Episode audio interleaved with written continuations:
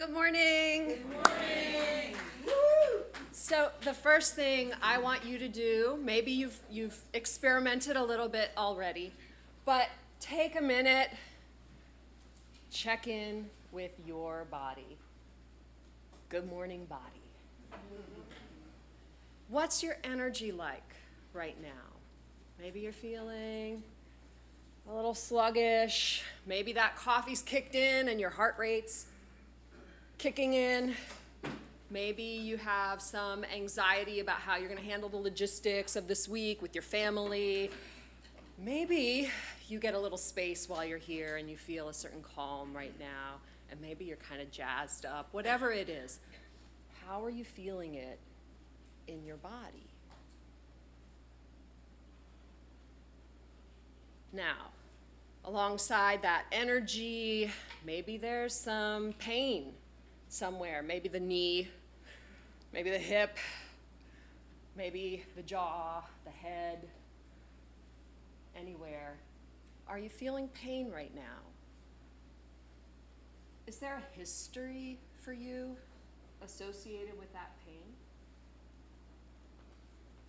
Maybe you have a surprising absence of pain, and that is a mysterious miracle at this moment. Let's just notice that. Are you feeling kind of loose? Are you feeling kind of tight? How do you like sitting in a chair? Are there parts of you calling out for attention right now?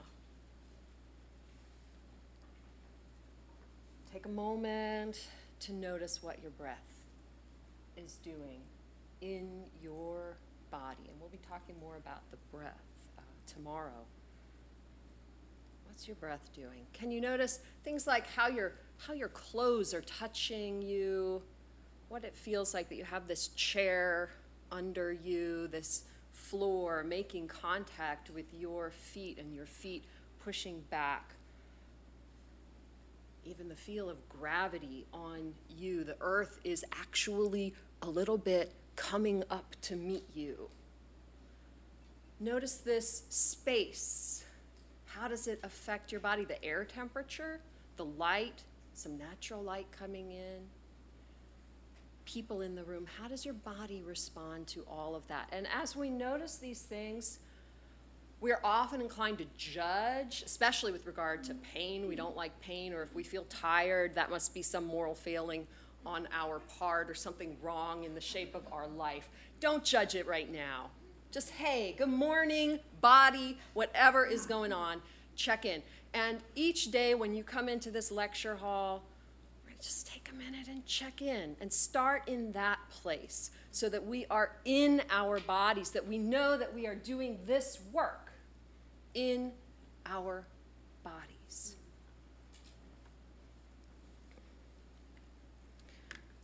You have note cards and this is just a way for you to contribute at any time uh, during today's lecture if you feel inspired to write down a question, an insight, something that is personally challenging you, some practical application that comes to mind, and you want to kind of enter that into the collective wisdom. We're crowdsourcing here in a very low tech kind of way or old tech. I'm, I'm, uh, I have a, a, love of the old tech and the new tech. Um, just make a note of that. You can choose if you want to put your name on it or some initials, or if you just want to just want to give it away. That's all up to you. I'll be collecting those. I won't uh, try to get them back to you. That would be a logistical nightmare. So if you feel really moved by that insight or application or challenge, make a note of it, maybe on a different note card for yourself or in your, you know, in your notes or wherever. Okay. And we'll do that each day. Today's lecture, the title is More Than a Message Re embodying prophetic experience, action, and word. So, because we are all preachers here, I am going to start with a story. It is a story of a man of God who came out from Bethel, out, I'm sorry, out of Judah and an old prophet in Bethel. So, two guys. It's a little hard to keep them straight in the story because neither of them have names. So, we have man of God from Judah, old prophet in Bethel. And you might remember this story. It's in 1 Kings 13. If you've got a Bible or a phone thing, whatever, feel free to open it up. The man of God comes out of Judah to Bethel, we're told, by the word of the Lord. I want you to notice that agency, that compelling, impelling agency that literally motivates him, that moves him from one place to the other, and proclaims, he does, against the altar at Bethel. Right at the moment when the king is offering sacrifice on this altar. And the king stretches out his hand from the altar toward the man of God in a gesture that commands others to seize the body of this man of God, to grab hold of his body. And at that moment, the king's hand withers up. It dries up so that he cannot even draw it back to himself. The king later asks the man of God, Please pray and heal me. He cannot move his arm. And the man of God prays, and the king's hand is restored. Now, because of a command he has received from the word of God, the man of God refuses the king's offer of royal food, water. We love water. He may not have any. And he is told he must begin his journey home by a new route now the old prophet in Bethel, hears about, quote, every deed the man of God had done. And he hears about the words he spoke. I want you to notice that pairing of deed and words. That's in verse 11. He goes to find the man of God sitting under a tree. If you're familiar with Deborah's story, you know that's the sort of thing prophets do. And the prophet offers the man of God food and drink. He deceives him into thinking the word the word of the Lord had given him, this prophet in Bethel, revised instructions for the mission of the man of God. It's okay to eat and drink on this on this journey. And so the man of God accepts the prophet's hospitality and the prophet does indeed add a new detail to the instructions the man of God received. He says that because he ate and drank in Bethel, he did not keep the Lord's command.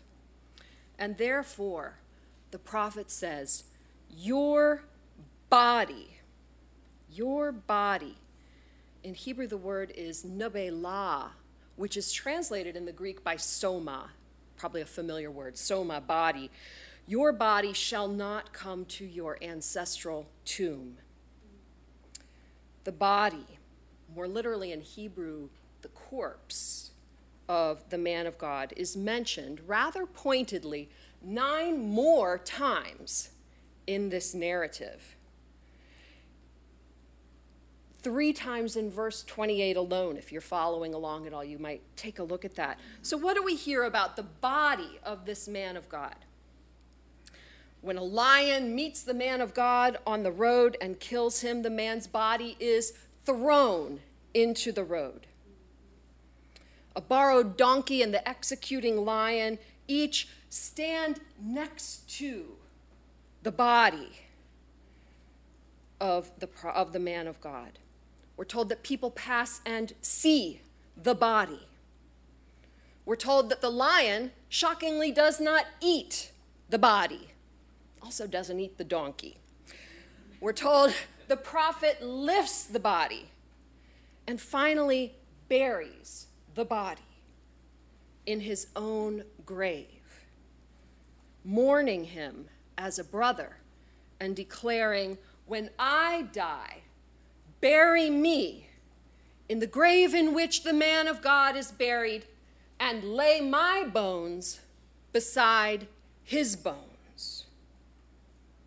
For the saying that he proclaimed. The saying that he proclaimed by the word of the Lord against the altar in Bethel, it shall surely come to pass. You may uh, know that in Hebrew, bones are a metaphor for strength. They are recognized as the part of the body that endures the ravages of time and death. They are the part of us that lasts on this earth. And they are a metonym for the whole person. What do the bones have to do with the word? For the moment, I'm not going to further analyze the story because I want us to regard it as a puzzle. And what I want you to puzzle on is why is the body of this man of God so important? Because it was important both while he lived and after he died. It was important enough that the hand of a king withered and became paralyzed so that no one would dare to touch the man of God in anger. It was important enough that the man of God had to protect it from the food and water of Bethel. And after his death, it was important enough that a lion and a donkey stood together to guard it. A prophet sought it. And the same prophet commanded his own bones to be buried next to the bones of this man of God. It was important enough that the narrator mentioned even this dead body 10 times in the span of nine verses. This is what I would call a high density of thematic repetition. You could say, well, the eating was about obedience care for his body was about respect. And I would say, yes, those are clearly motifs present in the story. But I would also say there's more going on, and that more enters into, stands guard over, and ultimately lays down beside the body of the man of God. Now, as we turn to the phenomenon of prophecy, I want us to recognize that in the vast body of literature that forms the Old Testament canon, prophets and prophecy don't all fit into one mold. Some of them aren't even called prophets, as we heard in the story of the man of God. He is called a prophet at one point in the narrative, but uh, we just notice there are different kinds of terminology that may be used. So, as we think about different models, modes, modalities of prophetic activity and experience, we'll do a little, a little crowdsourcing here. If I ask you to think of a paradigmatic prophet, who comes to mind? Just call it out. Jeremiah. Samuel, Jeremiah, Isaiah, Isaiah Elijah. Anyone else? Amos. Amos. Hosea. No Moses. Did I hear a Moses? Moses. Yeah. So if you think about these examples, when we think of Moses, um, you know, we have that uh, Deuteronomy 18 passage referring to a prophet like Moses will arrive. And it's clear that for the book of Deuteronomy, Moses is the paradigm. Well, when we look at, at what Moses' prophetic activity includes, we have the giving of the law, that's quite distinctive. But what else? The work of liberation, confrontation. When we think of Elijah and Elisha, miracles, certainly they were an important template for the miracles of Jesus as portrayed in the Gospels. And Jesus is identified by some as Elijah returned. Okay? When we think of Isaiah, Jeremiah, well, we begin to see writing enter the picture in a distinctive way, right? Amos, we think of, of the prophet who advocates for justice. And often today, when we use the word prophetic, we mean someone uh, who is willing to stand up to the powers, to the structures of injustice. So if any one of these different models could be a paradigm. What does that tell us about prophecy? It's a diverse phenomenon. When we ask ourselves, what is a prophet commissioned to do and be? This is a pretty broad set of activities, roles, and responsibilities. What is surprising then to me, and I mentioned this last night, is that when I turn to accounts of biblical prophecy in the best modern scholarship, I see over and over again that prophecy is simply about words. A prophecy is a message a communique in which the prophet mediates or reports or proclaims the word or words of God to an intended audience. And in this understanding, the prophet is a messenger, a spokesperson, a proclaimer. Sounds like how we think of the role of preacher. And of course, prophecy is about those things. We have books of prophetic literature, and those books are made up of words. So that's pretty obvious. We have prophetic oracles, and these seem pretty central to the work of most of the prophets that we know of. Narrators are all the time telling us, as in the story we just heard, about the agency of the word of the Lord. The word of the Lord came to this prophet, that prophet. The prophets are all the time saying, Thus says the Lord, and word of the Lord. So that does sound like it's a matter of words and speaking.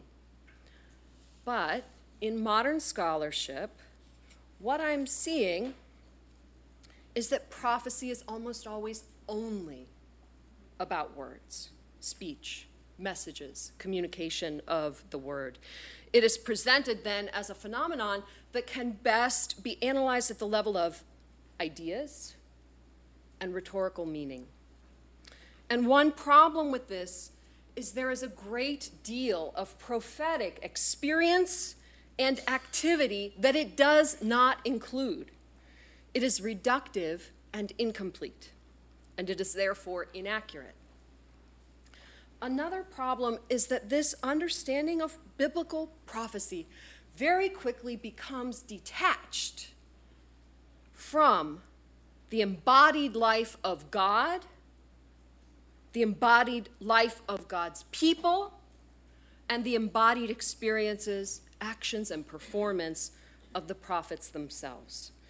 This detachment affects our theology, it affects our pastoral practices and I maintain that it also affects how we understand the person of the preacher, the nature of the work of preaching, and the relationship between the act of preaching and the embodied life of God and God's people.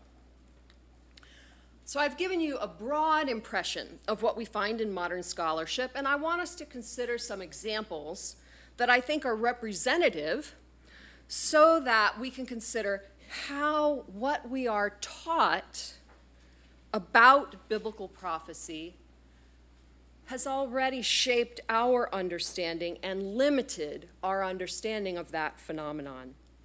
And later on, we'll do some further thinking to consider how it shapes and limits our understanding of the work of preaching.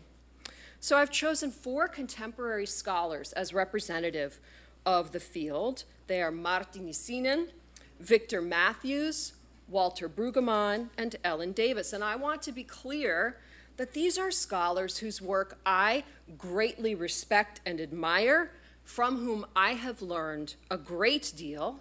These are superstars.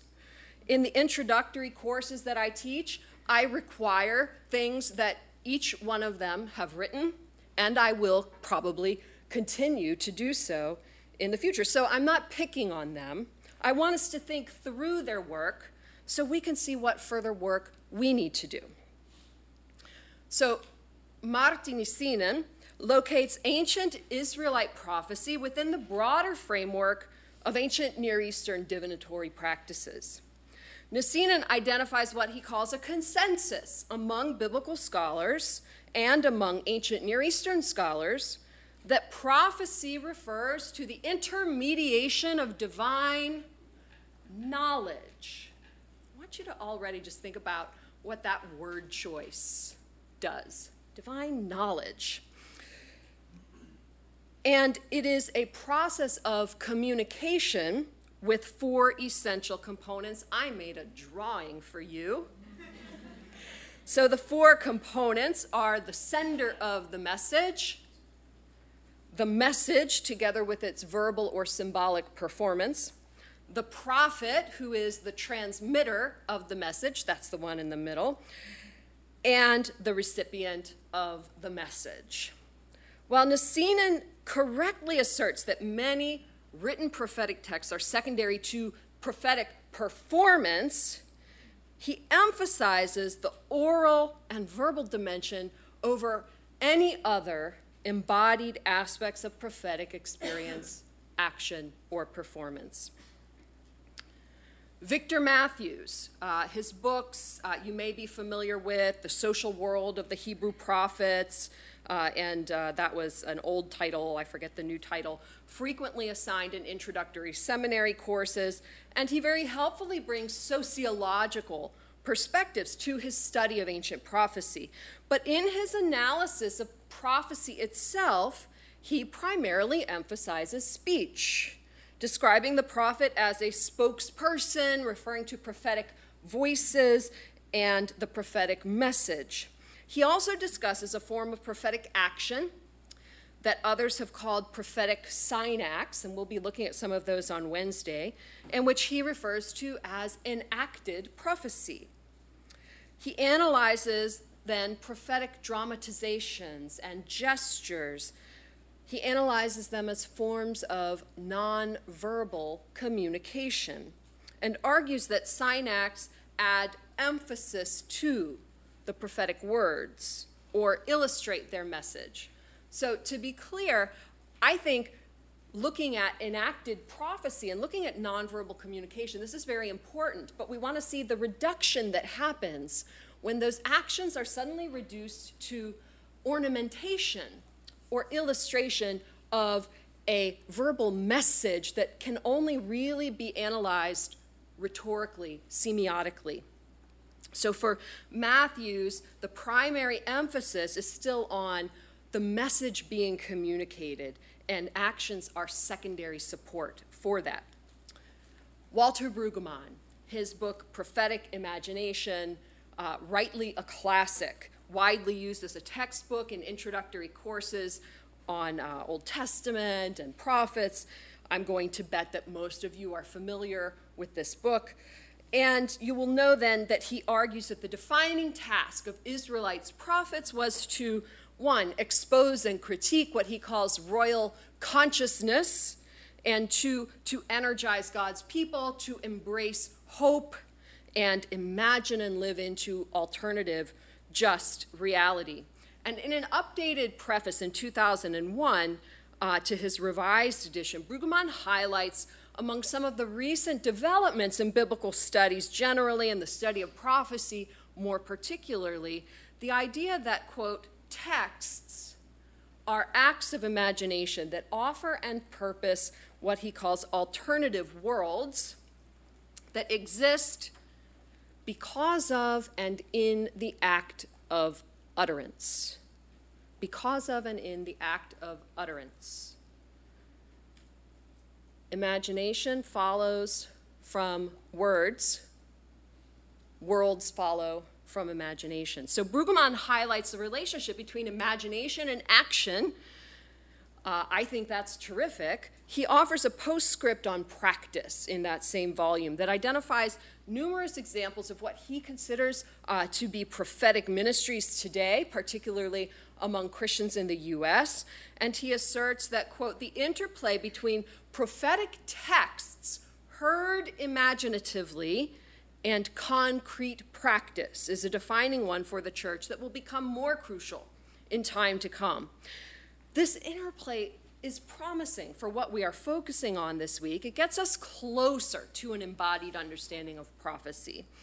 Um, but Brueggemann is articulating a linear flow that proceeds from utterance to imagination to action, and that action then is only secondarily prophetic.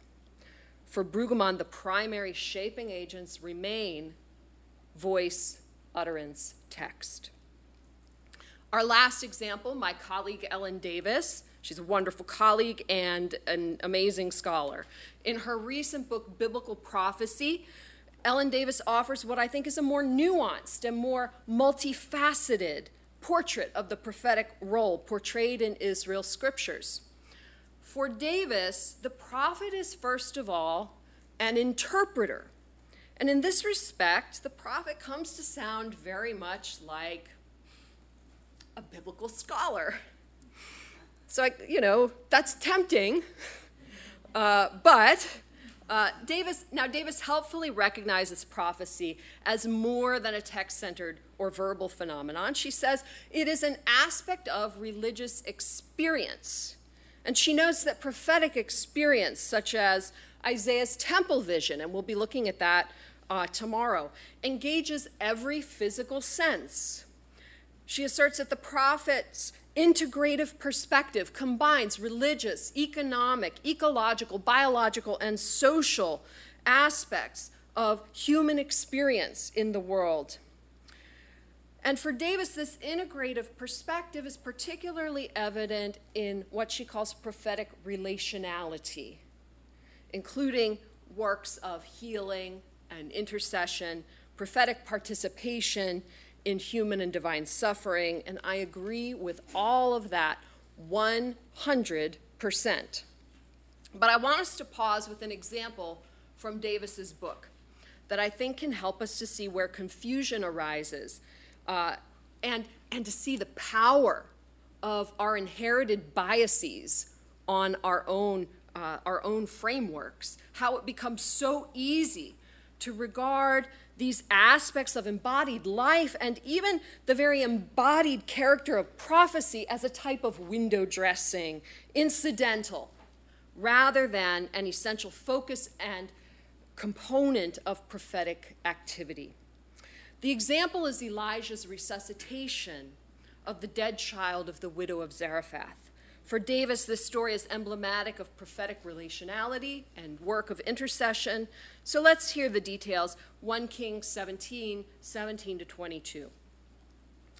After this, the son of the woman, the mistress of the house, became ill. His illness was so severe there was no breath left in him.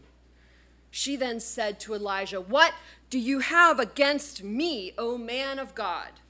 You have come to me to bring my sin to remembrance and to cause the death of my son. But he said to her, Give me your son.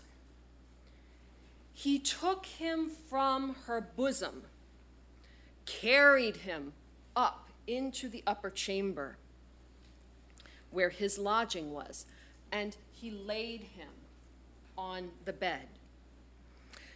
He cried out to the Lord, O Lord my God, have you brought calamity even upon the widow with whom I am staying by killing her son? And then he stretched himself upon the child three times and cried out to the Lord, O Lord my God, let this child's life come to him again. The Lord listened to the voice of Elijah.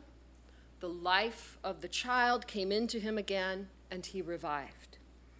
Elijah took the child, brought him down from the upper chamber into the house, and gave him to his mother. And then Elijah said, See, your son is alive. So the woman said to Elijah, Now I know that you are a man of God and that the word of the Lord in your mouth is truth. Davis argues that the broader Elijah narratives emphasize human responsibility to treat, tend, and share the physical means of life, those essentials without which we cannot survive for long water, food, arable land. She notes that the biblical narratives link divine provision of those physical necessities to the word of the prophet. And for Davis, it is similarly Elijah's words that prompt God to restore life to the child. Physical contact with the boy in this story for Davis is an, it's an act of vulnerability and solidarity that, quote, initiates and reciprocates the woman's actions, her action of giving all that she has to answer the needs of the other. Davis allows that both prayer and action in this story can be conduits of divine power, but the words of Elijah's prayer are the effective catalyst. And remarking on the Elijah narrative more broadly, she writes The prominence and power of the prophetic word is the clearest marker of the new era that begins with Elijah, as it becomes now almost a character in the story this emphasis on the effective word of the prophet. It is present in the text. You heard as well as I did that the Lord listened to the voice of Elijah, and the woman declared that the word of the Lord in your mouth is truth. But why did the boy take the child's breathless body in his arms and carry the boy to a specific location in the house. Why did Elijah three times stretch his body upon the body of the child? These actions frame, accompany, and punctuate the words of prayer.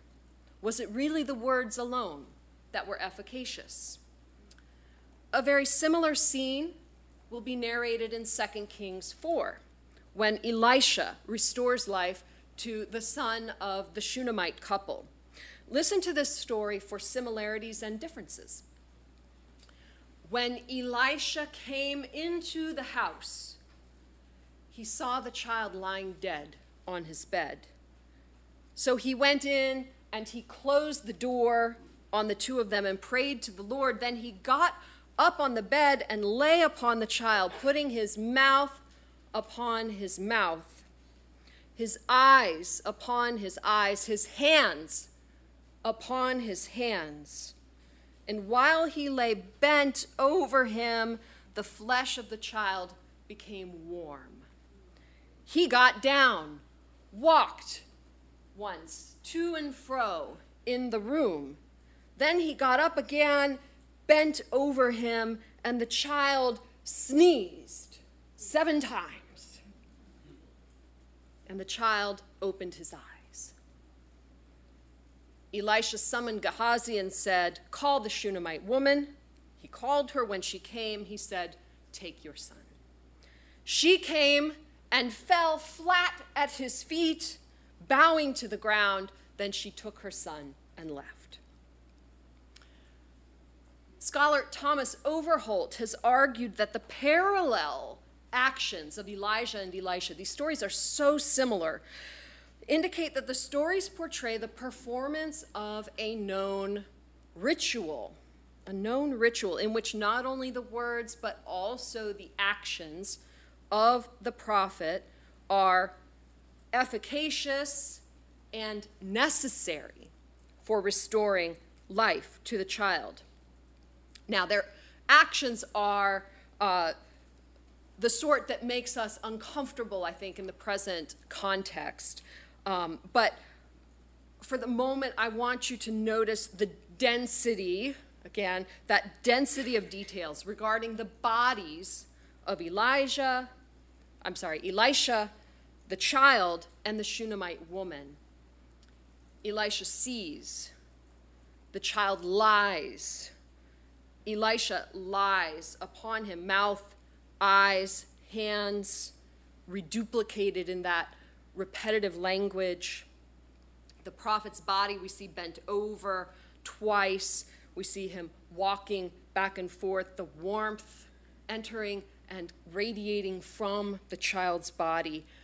And finally, the child sneezing seven times, opening eyes, this woman falling at Elijah's feet, bowing her own body to the ground.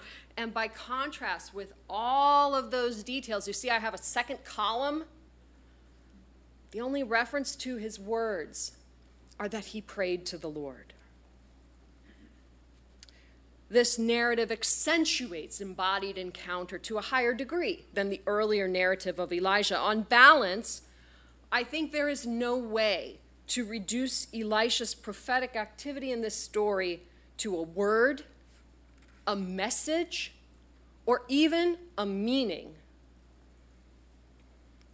Now, to recap, Brueggemann's focus on imagination, Nissinen's focus on communication, they're two examples of word centered approaches to ancient prophecy.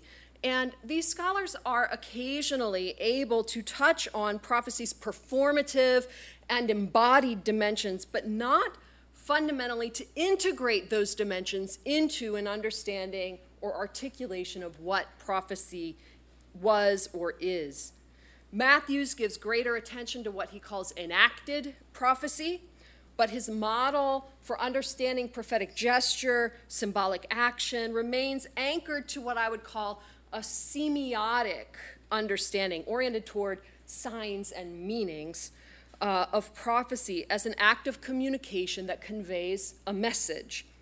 Davis's portrait of Israelite prophecy as relational takes us further, attending to the land and the embodied needs of the people.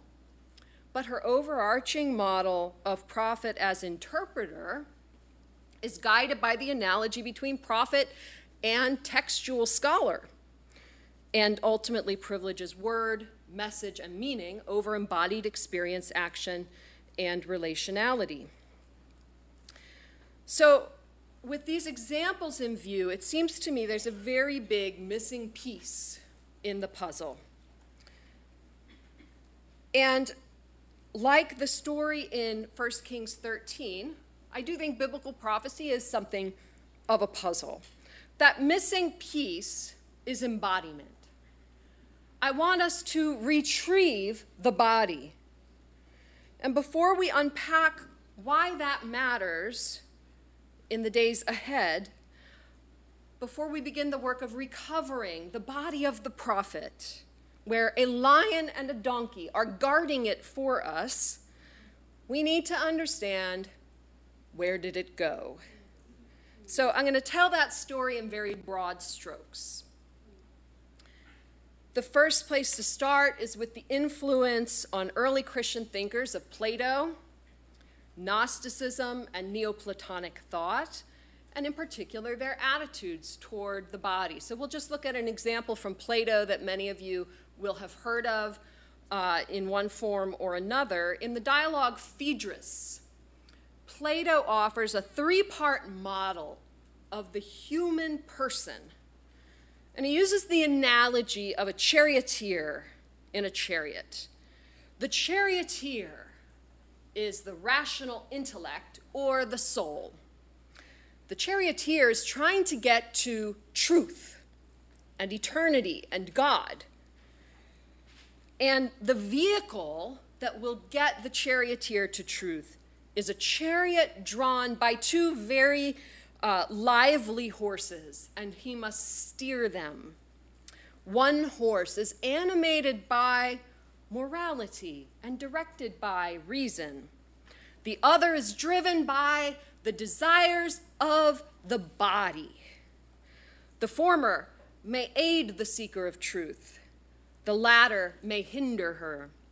Both must submit to the charioteer if she will arrive at her moral and intellectual goal. You can hear in this model a separation of mind and body, and the idea that we need to get them to cooperate somehow. They are fundamentally separate and even alienated from each other. The body is a kind of necessary engine, but also an obstacle. The intellect or the soul which for Plato is the part that draws near to God, must tame and discipline and even dominate the body. Now, alongside this model of a divided person, the intellect or soul somehow above the body and the passions, Plato and the Gnostics and the Neoplatonists also developed the idea of a dispassionate, disembodied deity. This notion of a disembodied, immutable, omniscient, and impassible God influenced Christian discourse and belief in the early Christian era. Just to give you a preview, this is not how the Old Testament pictures God. We'll come back to that. All right, the second uh, big moment I want to land on is European colonialism beginning in the early 15th century.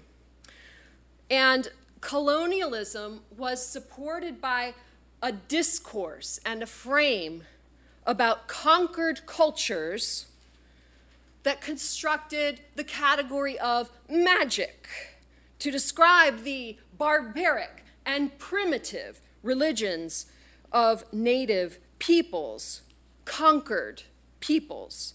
It became very easy to lump a broad array of embodied religious experiences and practices into this bad category of magic and to dismiss them as belonging to a primitive and false worldview. These embodied aspects of so called primitive religion were contrasted with the words of Scripture and prayer and the beliefs of the colonizers. And just think to what you know about how that model was used to enslave people, to take their land, to take the fruits of their labor, and to dehumanize them. And we'll come back to that. Reformation. Protestant critique within the Reformation included a rejection of religious practices that were characterized as the dead rituals of Catholicism. Earlier understandings of religion as ritual or practice gave way to newer perspectives that emphasized belief and faith. Scholar Colleen Shantz observed that within modern study of religion, these shifts, quote, fueled attention to ideas and propositional knowledge. The methodological companion to the emphasis on belief is the focus on words, end quote. Luther's theology of the word privileged hearing over other sensory modes of perception and characterized God's encounter with God as that of being addressed. Cartesian dualism Around 1629, Rene Descartes, in his meditations, uh, developed a model. It will sound very similar to Plato's uh, model and became even more influential from the perspective of modernity. He distinguished between, uh, using the Latin phrase, res extensa, body, extensa, just the thing that takes up space, uh, and res cogitans, the mind, the thinking thing. Uh, he distinguished those as the parts of the self. And like Plato's three part model, Descartes' two part model was not only a division, but a hierarchy. Uh, commonly referred to today as mind body dualism or Cartesian dualism, this formulation privileged mind over body, sometimes soul, intellect again, Mind is noble, body is base. Very briefly, a word uh, about the Enlightenment, running kind of parallel with some of these other developments and shaped by them.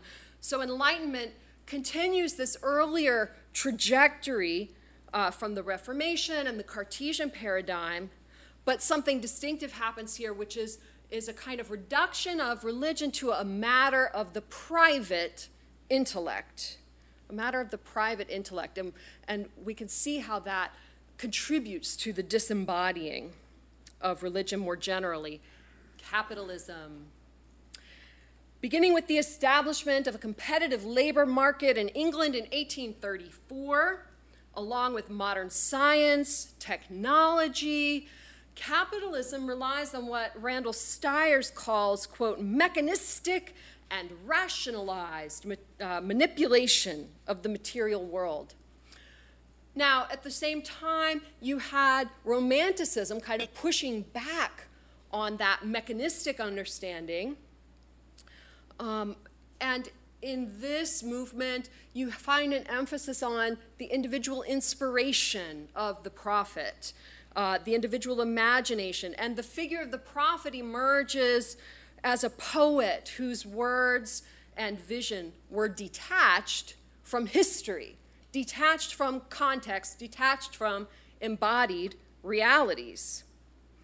What's the legacy today? The valuing of mind and spirit over body means a devaluing of body and embodiment. It continues to play out in modern day settings.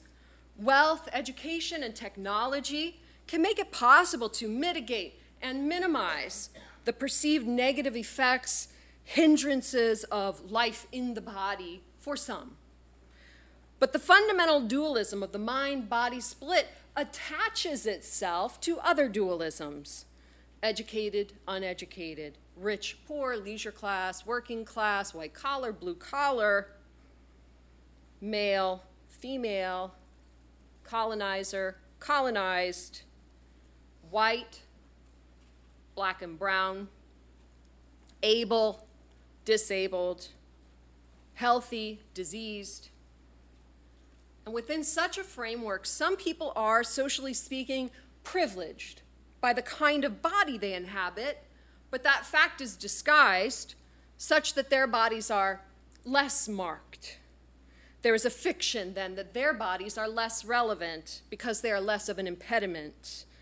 Other kinds of bodies are regarded as dangerous, more sexual, dirty, less noble, less human, less than human. The dualism of mind and body feeds racism, sexism, heterosexism, body shaming, and more. From the standpoint of Christianity, the mind body split prevents us from witnessing to God's will for the flourishing of the whole created person and of creation. It prevents us from recognizing the embodied nature of our own work, our life with God, and the embodied nature of the people we serve. And the truth is, the idea of a divided person or a disembodied, floating intellect, that idea is for the most part foreign to the Old Testament. And the same is true for the idea of a disembodied God.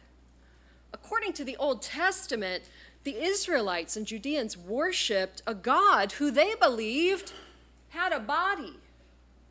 Sometimes that body had human form. Sometimes it was both similar to and unlike ours, bright and immense, winged, surrounded by fire or cloaked with clouds, or invisible to the human eye, but still in a body. And their own faith was not strictly propositional, it was shaped by and manifest in embodied encounter and praxis the New Testament scriptures offer us a fulcrum that can help us to move our own understanding of the life with God, the life of faith, the task of prophecy, the task of preaching in a direction more consistent with the witness of the Old Testament.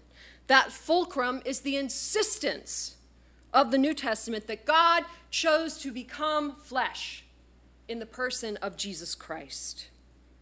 The Word became flesh to achieve our salvation. As we reflect this week on embodied dimensions of biblical prophecy, I'll be asking you to think about how it relates to our understandings of God and God's interactions with human beings. And I'll ask you when you hear or see a reference to the Word of God in biblical narrative to expand your idea of what that word is, so that even word is understood to implicate and involve the body. I'm going to argue that the Word of God was always enfleshed. The prophets of Judah and Israel were more than messengers and interpreters. Their prophetic ministry entailed far more than speaking words. And the prophecies recorded in Scripture by and about them cannot be reduced. They cannot be reduced to their verbal content. As such, we can't sufficiently understand them through only rhetorical or semiotic analysis. We'll be turning our attention to what these prophets experienced and did in their bodies, how in their prophetic ministry they interacted with the bodies of others, and even how prophecy wasn't as received in the bodies of their audiences. One of our presumptions this week will be that there is a fundamental analogy between prophecy and preaching.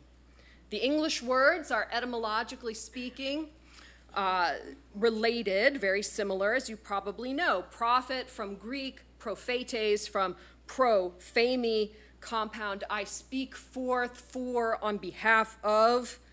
Latin, preach from pri, dico, I speak Forth, with two meanings one, to cry out in public or announce, and the other, to tell in advance, to warn or predict. And of course, the etymology doesn't establish the analogy, it's just drawing our attention to some of the historically recognized connections between prophecy and preaching.